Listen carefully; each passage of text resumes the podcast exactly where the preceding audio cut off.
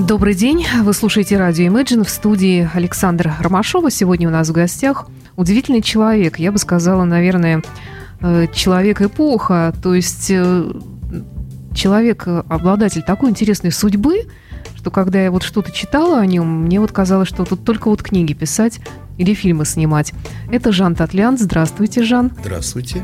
Я даже не знаю, как вас по имени отчеству, или можно просто Жан, вы Просто привыкли, Жан. когда Я вы Жан, долго Жан, жили Жан, во Франции, Жан, да, там... Жан, Жан, Жан. Да? Там Не президентов принято. отчеством не называют, просто называют Франсуа там, или там, не знаю, Жак, Мгм, Жан. Жан. мгм, Очень хорошо. Ну, тогда начнем, наверное. Я все время думала о том, что вот интересные такие повороты в вашей жизни случались. Но первый вопрос, который я хотела бы задать, наверное, э, звучит так. Вот со скольки лет вы себя помните и что вы о себе помните? Ой, вы знаете, удивительная вещь все-таки. Я даже недавно моим друзьям рассказывал, была ситуация такая. Это было в Греции, мне было, может быть, 4 года. Значит, у нас по соседству, там где-то в конце улицы, умерла старую, э, старушка одна, бабушка умерла, и люди собрались, хотя, значит, должны гроб нести, похоронить, и ждут катафалки. И нет катафалки. И, и все шушукают, громко не разговаривают, потому что похороны. Они все говорят, где же катафалка, где же катафалка, что случилось, почему задерживают? А я пошел, смотрю, другой рядом по соседству человек, у него была, ну, есть лошадь и тачка, где он груз возит, зарабатывает деньги. И он пришел обедать. Это как раз днем во время обеда хотят там хоронить похороны. Я прихожу, развязываю эту лошадь и привожу туда. Я говорю, что вы переживаете? Возьмите вот эту, вот возьмите лошадь и увезите. Вот это я помню. Четыре года мне было. Делать добро. А какими были ваши родители? Как родители, как люди или как кто? Как профессия. И как родители, и как люди, и как профессии. Ну, отец у меня был, э, он бизнесмен, у него фабрика была в Греции, обувная фабрика была. А моя мама была чудная домохозяйка. Она очень вкусно готовила. А вы унаследовали от нее этот дар немножечко? Я знаю, что все армяне очень любят готовить, мне Да, кажется, во да, всяком ну, случае. Мало того, наверное, это у меня перешло от мамы и от моих предков, потому что моя фамилия Татлиян, это переводится раньше, знаете, э, на Руси вообще во многих странах давали фамилию по профессии. Если он кузнец, он был кузнецов, если он охотник, охотников и тогда плотник, плотников. А у меня Татлян, это переводится Сладков. Значит, мои предки, наверное, когда-то были, готовили кондитерские какие-то сладости, продавали и так далее. И отсюда фамилия пошла. И вот я, кстати, эти, то, что я придумал, продукт, ноу-хау, которого нет аналогов не только в России, но и в мире, это сухие соусы. А как это? Это порошкообразные соусы, И сухие. потом разводят, разводят Разводят да? в сметане, или сметана с томатным пюре, или просто с томатным пюре. И Кто майонез любит? Разводите, и у вас готов, 5 секунд у вас готовый соус. Здорово. Да. Это, наверное, во Франции вы Нет, это получили здесь- любовь к соусам или нет? Не-не-не, конечно, Франция – это страна соусов, но это я придумал здесь, в Петербурге, уже живя в Петербурге. И выпускается где-то? Она есть уже, да, во многих Ой, как супермаркетах. Вот э, в лендах они есть. Ленд, не лента, а ленда. Э, в призмах они есть. Потом здесь на углу Восстания и Невского, вот это магазин. Стокман, Сток- да. в Стокмане А ваше стоят. имя там написано А- вообще, да? Обязательно. О, надо обязательно. посмотреть. Там есть логотип такой. э, Татако, называется фирма Татако, сухие соусы. Э, От Жана Татляна, мелодии вкуса. Слоган такой. Здорово. Слушайте, как интересно. Ну, вот если вернуться к, к вашим родителям, то вы родились в Греции, да? Да.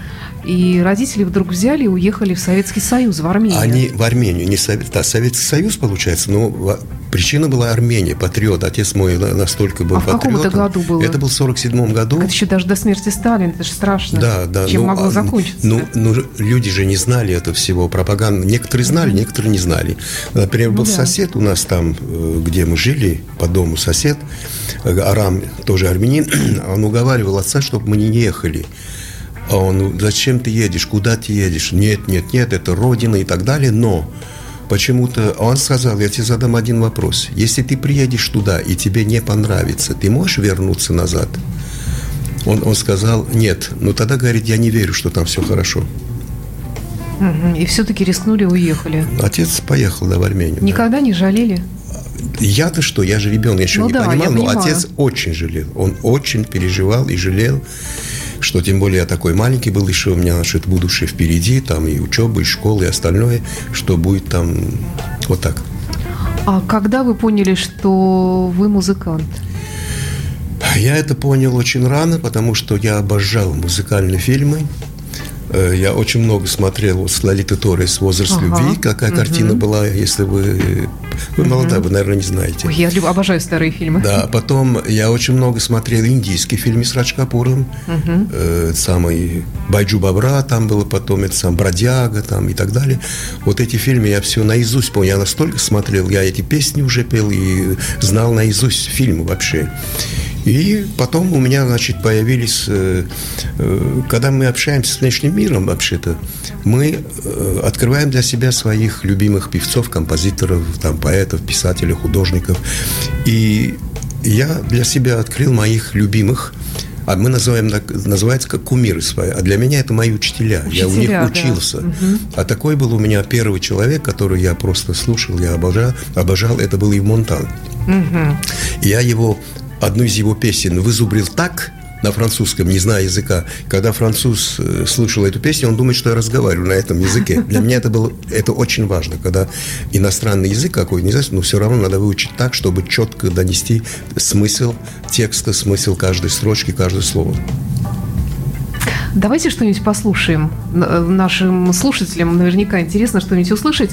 Э, к сожалению, у меня тут есть, э, наверное, и старые записи, но я их как-то, знаете, не редактировала. Я как-то так подобрала то, что есть. У меня есть «Лучший город Земли», есть «Море зовет», есть «Уличные фонари», «Осенний свет», есть несколько англоязычных треков, есть песня про Армению еще у меня. Вот что, чтобы выбрать такой для а начала? как называется песня про Армению? По-моему, Арарат так и называется. Арарат, а, ну она такая медленная немножко, видишь, что... Ну, ну давайте тогда что-нибудь, может быть, из тогда старенького. традиционные старые фонари или осенний свет. Это народ давайте про очень фонари. популярно знают эту вещь. Отлично, да. все, слушаем. Жан Татлян в студии радио Imagine.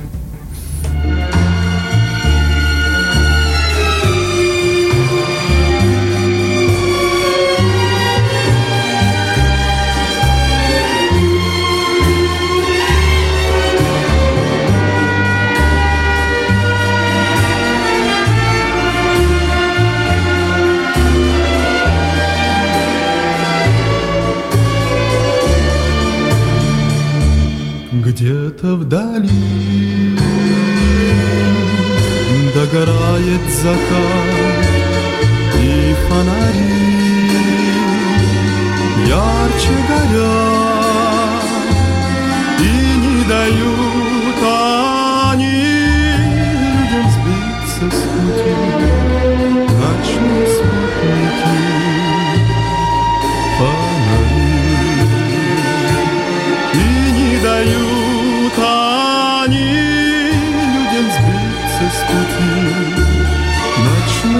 спутники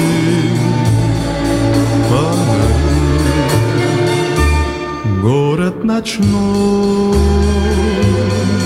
Серебрится в реке Арки мостов. В сказочном сне Окна больших домов Погасили огни неустанно горят фонари. Окна больших домов погасили огни, Лишь неустанно горят фонари.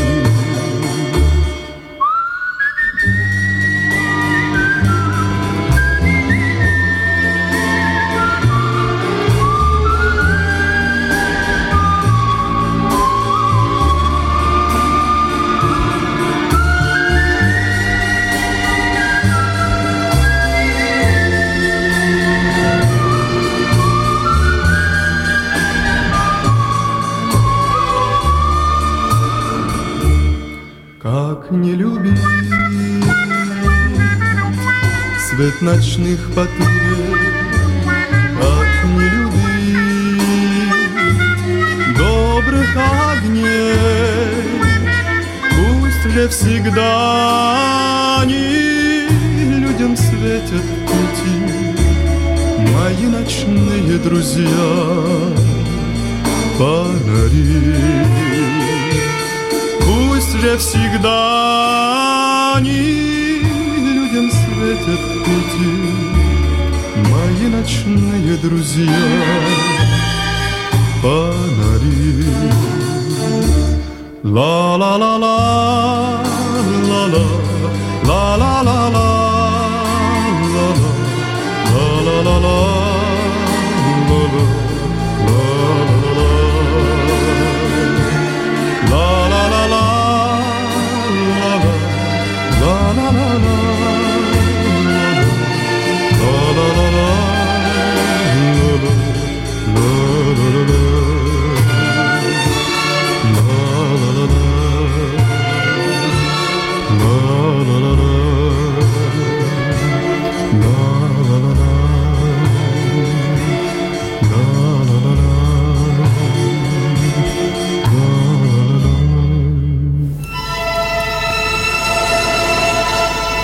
Вот сейчас такой музыки не делают, мне кажется. Ну, есть, редко, конечно, есть, есть очень много, и очень много, но современно, вы знаете, вот по-другому все сегодня воспринимает, по-другому, по-другому смотрит на все, так что... Композиторы перестали писать музыку, пишут продюсеры, поют теперь у нас как это называется, поющие трусы или какие-то танцоры. Да. Э, вместо стихов у нас тексты, ну да, так, да. лишь бы не мешало слушать, и было легко произносить и запоминать там какой-нибудь труляля. Я, я даже не знаю. В общем, я не слушаю, не люблю. Мы живем в другой немножечко сфере музыкальной, к счастью, наверное. И, в общем-то, когда больше нечем гордиться, мы гордимся этим, как правило. Я напоминаю, что у нас в студии сегодня Жан Татлян, замечательный певец, э, Э, очень такой интересной судьбы. Вот вы начали петь, э, вы рассказали о своих учителях. Э, и... Это я вам рассказал. Да. Я, не, я слушателям не говорил, что вначале я сказал, это Ив Монтан. Ив Монтан, да. Потом это Фрэнк Синатра, Перри Комо и, конечно, гениальный Нат Кинг Кол. Я его угу. обожаю просто. Угу. Да, я, я вас понимаю. Я вас очень хорошо понимаю. Я его тоже очень Что люблю. интересно, вот сегодняшняя вот молодежь, который в шоу-бизнесе на эстраде, вот назовите Нат Кинг Кол, они даже не знают, кто это такой. А они много кого не знают. Да. Они, сейчас какая-то память короткая, может быть, потому что стало слишком много этих вот так называемых Поющих звезд. трусов. Да, ну, да. Ну, они все звезды, вы же понимаете, да. Вот, вот, когда вы знаете, ваши коллеги вот так, когда интервью мне говорят, вы же звезда, я говорю, пожалуйста, не оскорбляйте меня. Да, я тоже терпеть не могу это слово. Сегодня шоу-бизнес – это звезды сегодня. Мы mm-hmm. просто были любимые артисты эстрады, любимые певцы, любимые певицы. Вот. И потом, если уж называть звездой, если вот в хорошем смысле, вот если, если вот обнулить все то, что произошло сейчас, то, ну, это, наверное, вот э, взять, ну, Илина Быстрицкая, там, Людмила Гурченко, да, вот кто-то да. такой, вот такого уровня величины. Да. А то, что происходит сейчас, увы, к сожалению, это не так. В конце 60-х, наверное, так, был такой пик вашей карьеры музыкальной, да, можно так сказать. И тут же начались какие-то вам э, палки в колеса.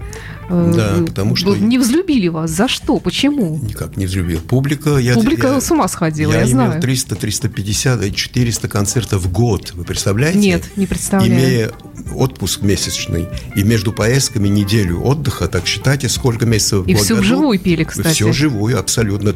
Два, два это было... Если один концерт, вот сольный, два отделения, это был выходной день.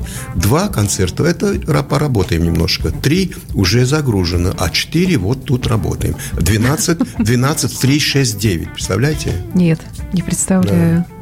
А для голоса как это? Ну, значит, мама с папой генетически мне дали здоровье, и Господь Бог мне дал ну, связки крепкие, и горло, и я работал вот так. А чем восстанавливали как-то или Да нет? ничем, вы знаете, говорят, яйца нужно пить, все, все это ерунда. Какие яйца, а, о чем вы коньяк? говорите? Ну что вы, это еще, еще хуже. Еще хуже. Некоторые да? там перед выступлением выпьют 100 грамм коньяка, потом выйдут на сцену, уже скоблит в горле. Это вообще, это ужасно. Угу. Значит, хорошие гены а, скажите, и потом все-таки вам надоело вот то, что происходит. Да, вот публика сходила с ума и начались да, препоны. Вот, да, да вот потому этом. что, вы понимаете, тут начинается уже раздвоение крайности. Публика – это одна крайность, которая обожает и ходит прямо на концерты, а руководство еще там какие-то от зависти, от чего-то начинают палки в колеса ставить. Например, я, когда уже готовил в 68 году, я сделал это, сольные концерты только со своими песнями, которые я писал. Только. И я сдавал эту программу, мне пять раз не принимали. Почему он должен петь только свои песни? Это член Союза композиторов и так далее, и так далее. Я говорю, а почему во Франции шансоне, этот стиль, они поют? А мы не во Франции, мы в Советском Союзе. Пойте отделение своих песен и отделение песней советских композиторов. Вот так постановка вопроса была. А я что сделал? У меня Коркин был гениальный директор мой.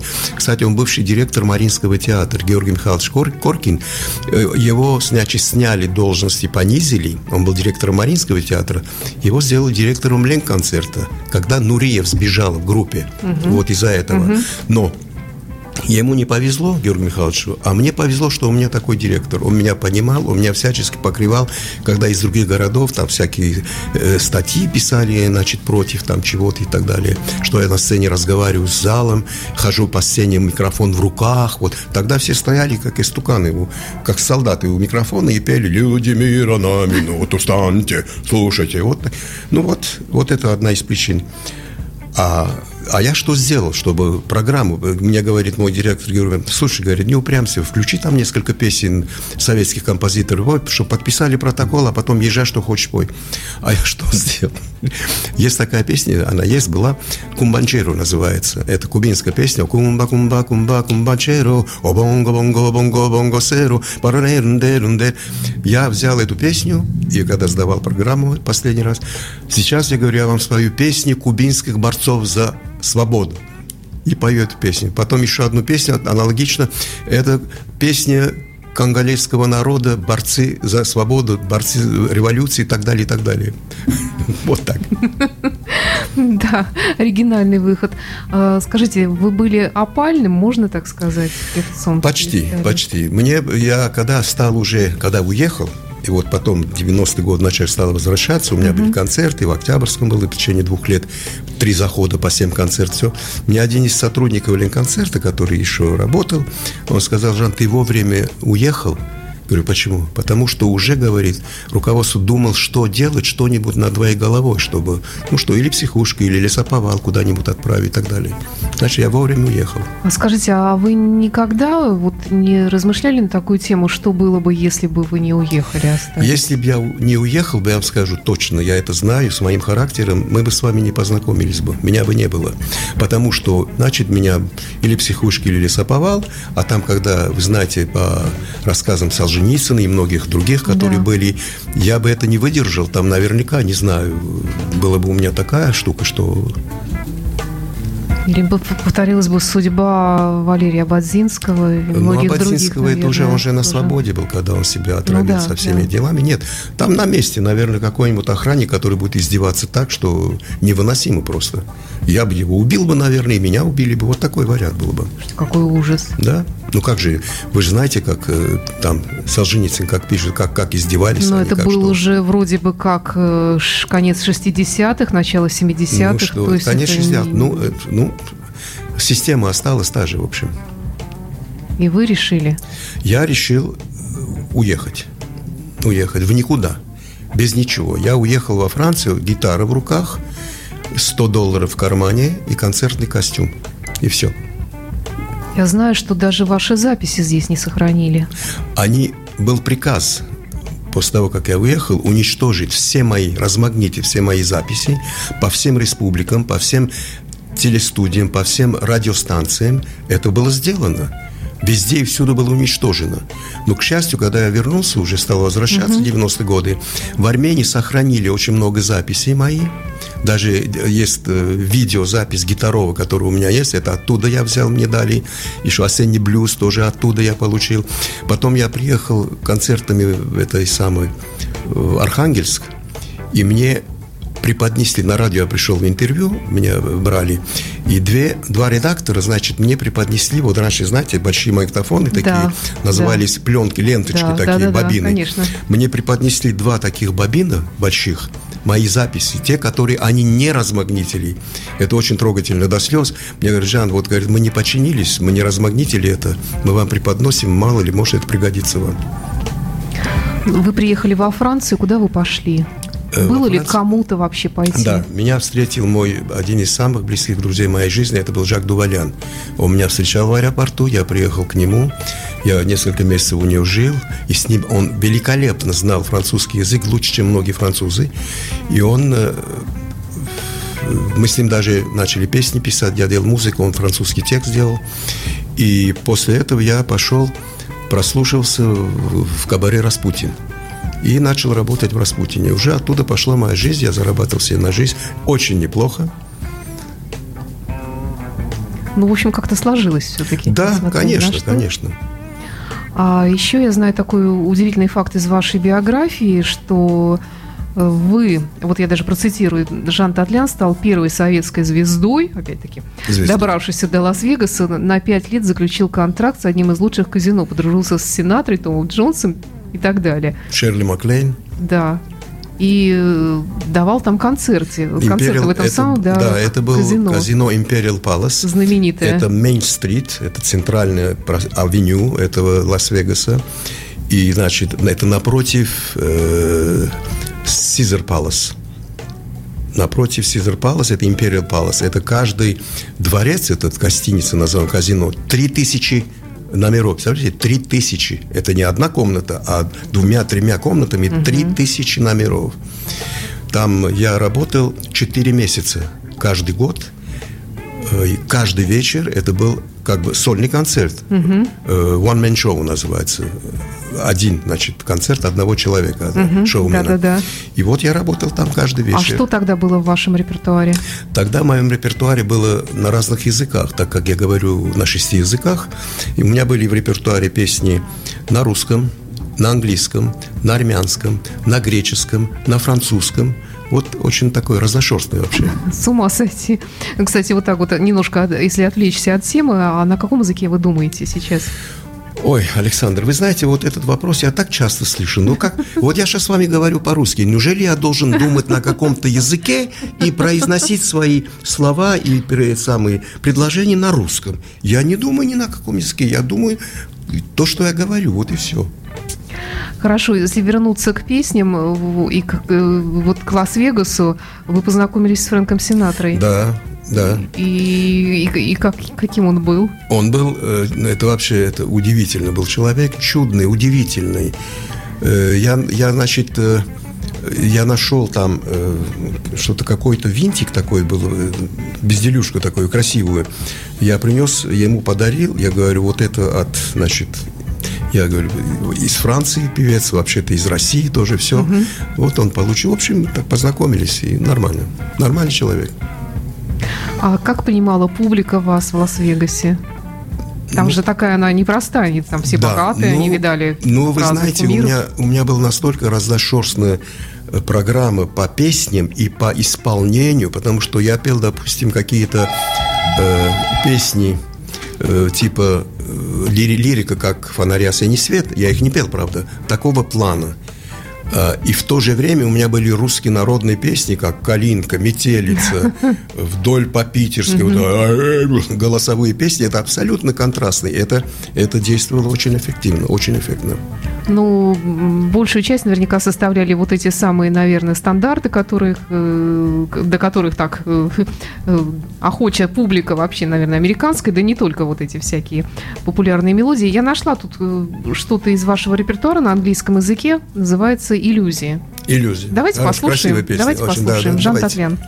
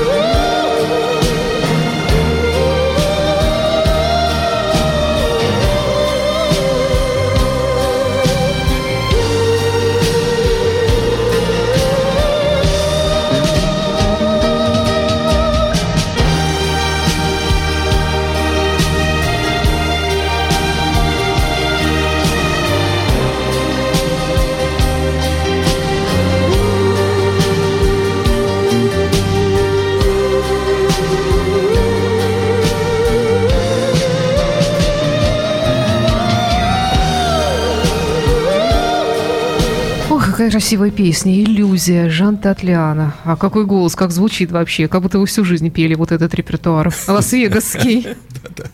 Как будто только этим и занимались. Я думаю, что, наверное, публика там тоже сходила с ума не меньше, чем от Тома Джонса или Элвиса.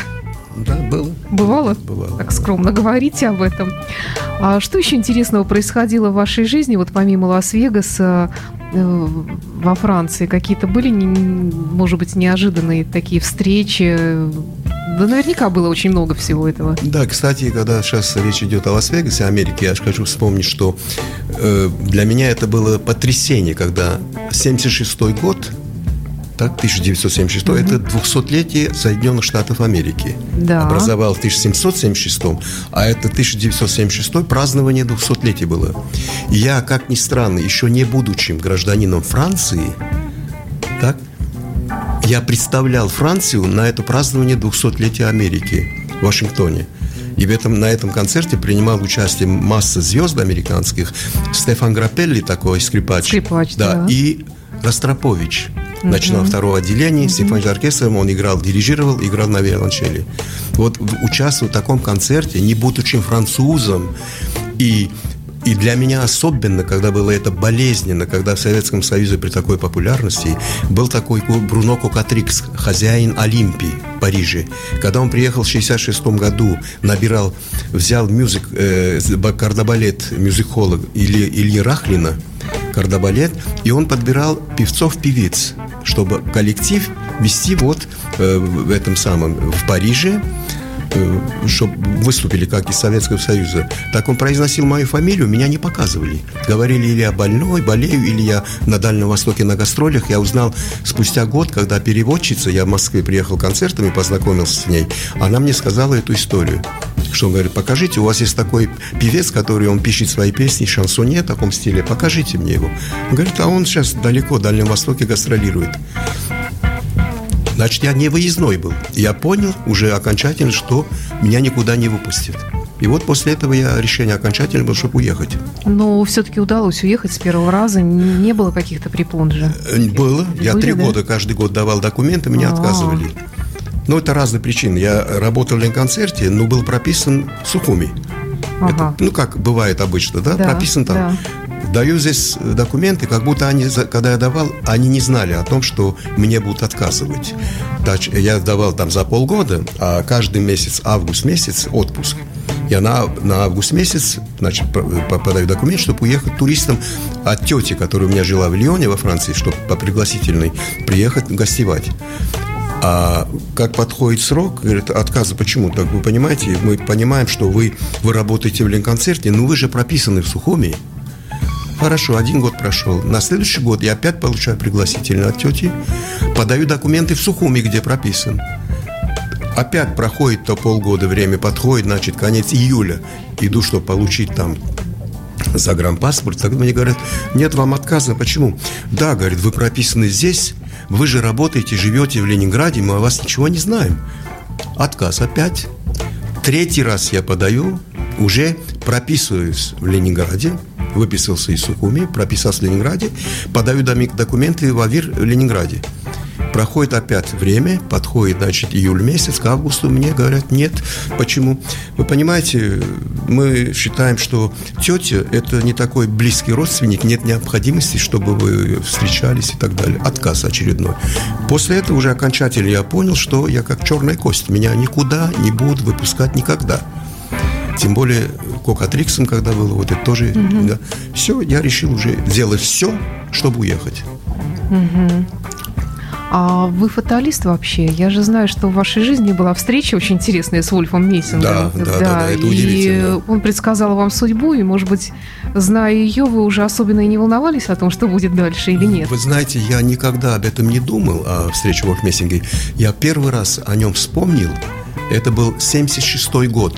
Как раз я, когда вернулся из 200-летия празднования Америки, такой, знаете, такой довольный, все, я не будучи французом, я и поехал в Америку, представил Францию, то-то, то-то.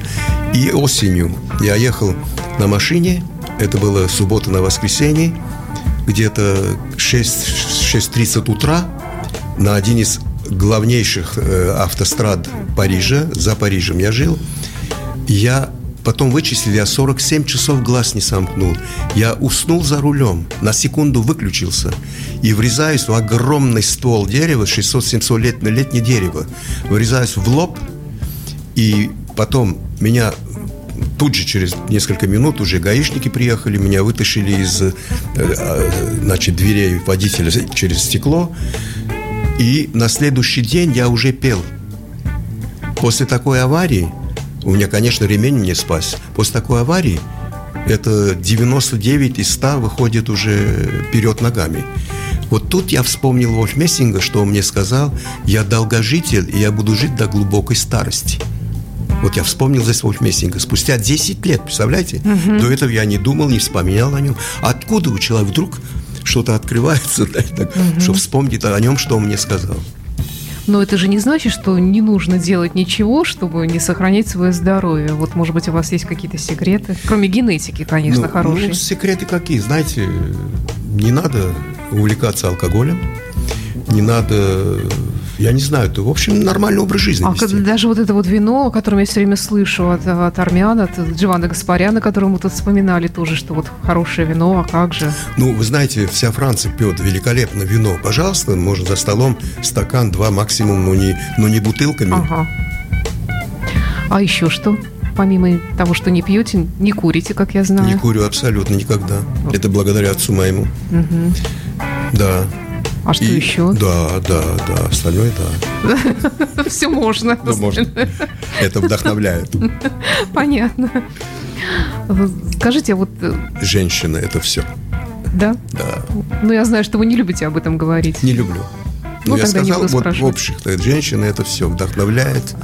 Ну, скажите, а вот, э, может быть, если так вот отвлеченно о женщинах поговорить, вы- наверняка в вашей жизни встречались какие-то женщины такого, которых знают все, ну, звезды, опять-таки, ваше Знают, любимое да, слово. точно. И вы знаете, но я не буду произносить это имя, потому что я не хочу это афишировать. А я знаете. просто хотела спросить, э, кто из них вызывает у вас восхищение, может быть, какой-то идеал женственности у вас есть? Из ну, не обязательно даже из тех, с которыми вы встречались, а вообще вот э, из кинематографа, из музыки. Ну, из- если из музыки, то это Арета Франклин, потрясающая певица. Это, это, это божественно.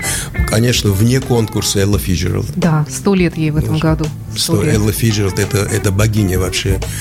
Арета Франклин – это потрясающая певица. А более, более такие молодые, которые я очень люблю, это Патрисия Касс, Селин Дион. Понимаете, вот Все потрясающе. француженки. Да, кана- э, Селин Дион, она фр- французское происхождение, Ну да, да, она да. кана- канадка, да. Это, это потрясающе вообще, потрясающая певица. А Скажите, а вы жалеете вообще о чем-нибудь? О том, что, может быть, в жизни что-то сделали не так или пошли не в ту сторону? Нет, я вам могу сказать, что, конечно, в жизни мы все делаем ошибки, правильно? Ошибки делаем. Я ни о чем не жалею. Я бы, если начал бы заново жизнь, я бы повторил бы все сначала точно так же. Единственное, старался бы делать как можно меньше ошибок. Ну, тогда бы все по-другому было, мне кажется. Нет, нет, нет, все так же, все так же.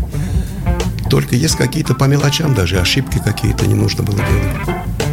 А давайте еще что-нибудь послушаем. Давайте вот тут у меня есть на армянском языке. И потом мы все-таки напомним нашим слушателям о том, что у вас концерт в Санкт-Петербурге в ближайшие дни пройдет. Это 5, 5 5 февраля. февраля, Декалин Совета, 19.00, да. Да. Подробнее об этом как- после того, как мы услышим Хорошо. песню. Так, а, а я даже не знаю. Талия, эта песня называется «На ответь мне». Ответ, answer me, ответь мне. Так, или, или что-то тут у меня еще. А, нет, вот, нашла наконец Тарарат. Все правильно, вот, вот он.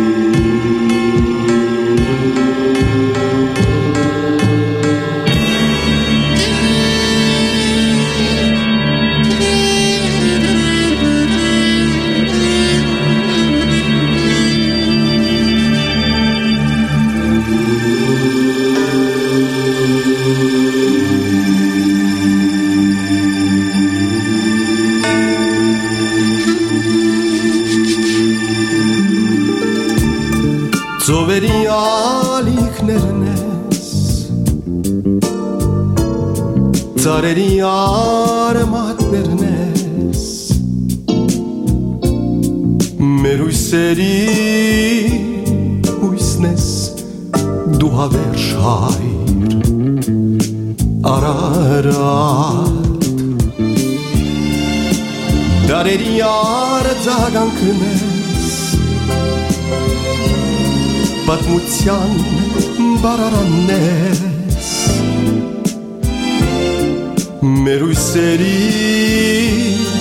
հույսն ես դու հավերժ հայր արարատ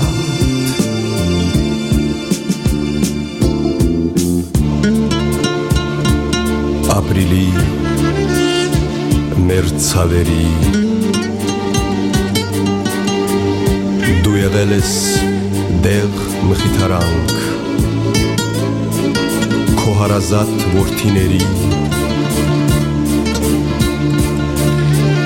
անդուղտ ճանապարհների լույսն ու կանչն ես հավիտյան հավիտյան հավիտյան հավիտյան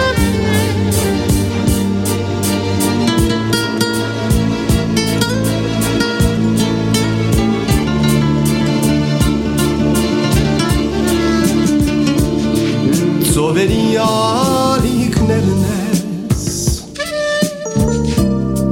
Ծարերի արմատներն ես Մեր ույսերի ույսն ես Դու հավերժ հայր Արարատ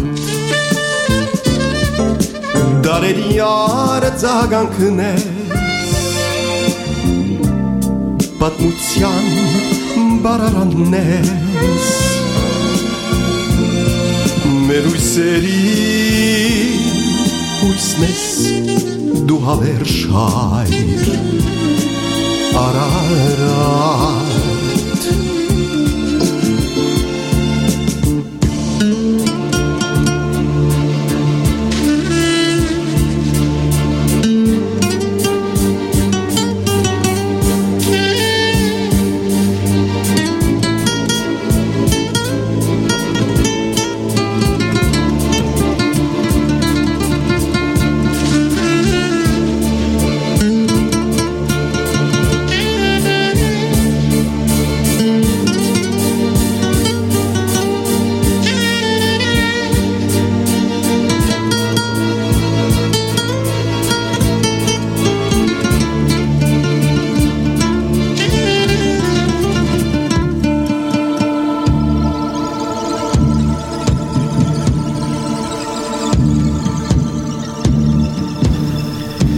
Вот мы и на армянском языке услышали песню «Арарат», немножко грустную такую, с дудуком. Э, Ливон Миносян, да, здесь Да. играет на дудуке, не Дживан Гаспарян, тот самый.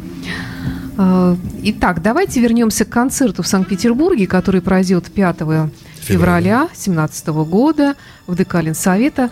Э, Что обычно вы теперь вот на петербургских и на таких, на российских концертах исполняете? Что это? Я в основном исполняю свои песни, которые я написал, в основном музыку. И мои песни, эти песни в основном знакомы моей публике, моей любимой публике. Они любят эти песни, они с удовольствием их слушают. А скажите, а вас можно теперь называть шансонье? Ну, вы знаете, как-то странно звучит это шансонье. На русском языке. Можно, конечно, можно шансонье, ну, шансонье. Ну, потому что такой французский налет на вас Да. уже есть. Музыку вы пишете сами, выступаете на сцене и разговариваете с публикой. А что Да. еще нужно для этого? Ну, Всё. костюм, естественно, да, Ну, конечно. соответствующий, да. А, Понятно. А кто с вами на сцене еще? На сцене, в общем-то, это сольный концерт, мой концерт. Э, На этот раз будет участвовать одна певица, э, которая начинающая певица и великолепным голосом, она здорово поет, споет там две-три песни. Э, Наталья Иванова. Я говорю, я вам сейчас хочу представить певицу, которая с шикарным голосом для вас поет очень необычной, нестандартной русской фамилии. Наталья Иванова. А музыканты какие-то еще присутствуют? Нет, у меня здесь, да? минусовка записана Минусовка, оркестр, да. потому что я обожаю симфоджаз, где струн, Да, много струн. да, я же, У да. меня же лирика в основном. А как лирика может быть без струнных, так, без скрипок? И у меня поэтому, а на сцене сегодня экономически это невозможно посадить Да, это огромный ужасно оркестр. дорого, это, знаю. это невозможно. Поэтому у меня все записано, оркестр. А я пою на... То есть у вас записан настоящий оркестр, Да, да? да, да, да, да. У меня то, что на пластинках, на дисках у меня есть, вот это, вот эта музыка, только без голоса на сцене, а голос уже я живем, пою на, на эту музыку. Вы знаете, с вами очень интересно, но, к сожалению, ну, час уже заканчивается нашего интервью. Я пожелаю вам прекрасного концерта. Заходите к нам, тем более, что я знаю, что теперь Жан Татлян уже живет в Санкт-Петербурге снова, Да. э, снова вернулся, и, наверное, уже не уедете Один нас. из самых любимых городов. У меня объездив почти весь мир, у меня два города близко моему сердцу. Это Париж и Санкт-Петербург. Не Ленинград, Санкт-Петербург. А в Париже сейчас часто бываете? Или- Я, э, я год там не был, но до этого я был в течение года четыре раза. Почти каждые три месяца я бывал там, приезжаю. Ну, вы знаете, то, что сейчас происходит там О, с да. этими мигрантами, это, это ужасно, боже мой, это, это трагично, это страшно. Просто бедные французы. Бедные Даже страшно французы. представить, что там будет лет через 20-30. А там, знаете, как анекдот уже есть, ходит анекдот, что через 20-30 лет как раз будут говорить, Париж – это столица Франции, где когда-то жили французы. Вот так будут говорить. Но что будет через 100 лет, ну, этого никто не знает. Одному Богу Не известно. будем гадать. Спасибо вам. Очень интересно с вами поговорить. И надеюсь, что на концерте вас будет благодарная публика. Спасибо, Александр. Скажите, спасибо. кстати, вот последний вопрос совсем. А молодежь ходит на ваши концерты? Да, вы знаете, я говорю Да? всегда, у меня на концерте сидят э, три поколения. Три поколения сидят, как ни странно. Мой возраст, э, моложе меня и их дети. Понимаете, вот так. Мгм. Ну хорошо, когда так. Значит, будет кому сохранить ваше наследие. Спасибо и до, до встречи. Всего вам встречи, доброго. Александр. Жан Спасибо. был в студии радио Imagine.